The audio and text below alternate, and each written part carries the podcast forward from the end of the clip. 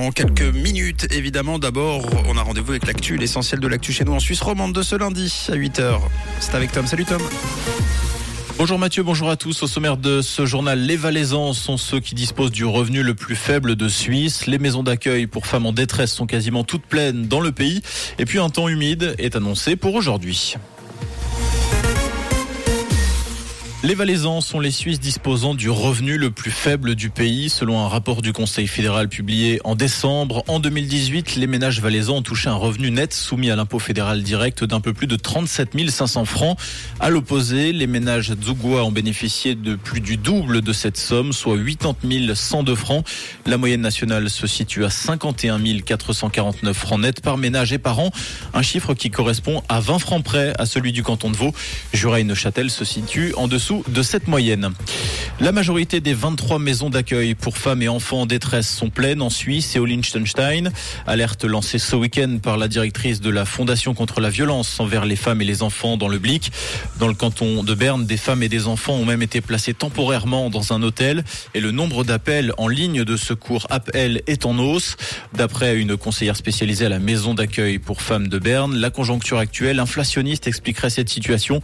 Pour elle, les situations stressantes entraînent souvent plus de pression et de violence à la maison.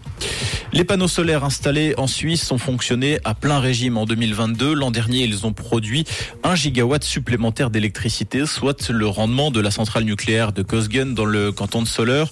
Par rapport à 2021, l'augmentation de la production d'électricité solaire est de 25% selon les données de Suisse Energy Chart. Les installations photovoltaïques fournissent désormais 6,3% des besoins en électricité de la Suisse. L'association Transport et Environnement tient aujourd'hui sa conférence de presse annuelle, une conférence qui doit poser les bases pour une nouvelle politique de construction des routes ainsi que pour la question de l'extension des zones limitées à 30 km heure. Des projets de généralisation de la limitation à 30 km heure sont en cours dans plusieurs villes suisses.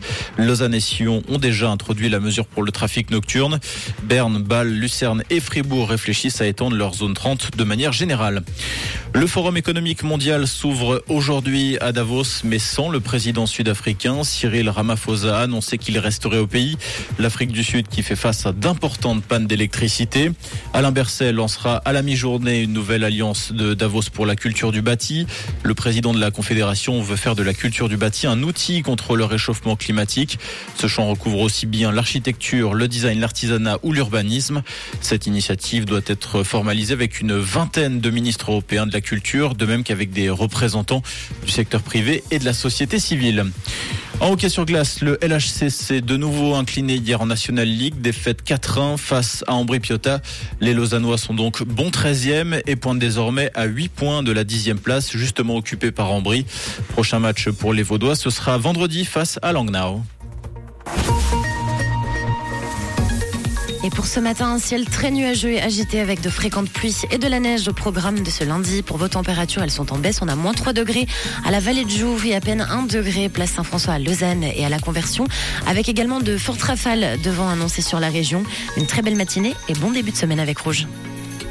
C'était la météo, c'est Rouge.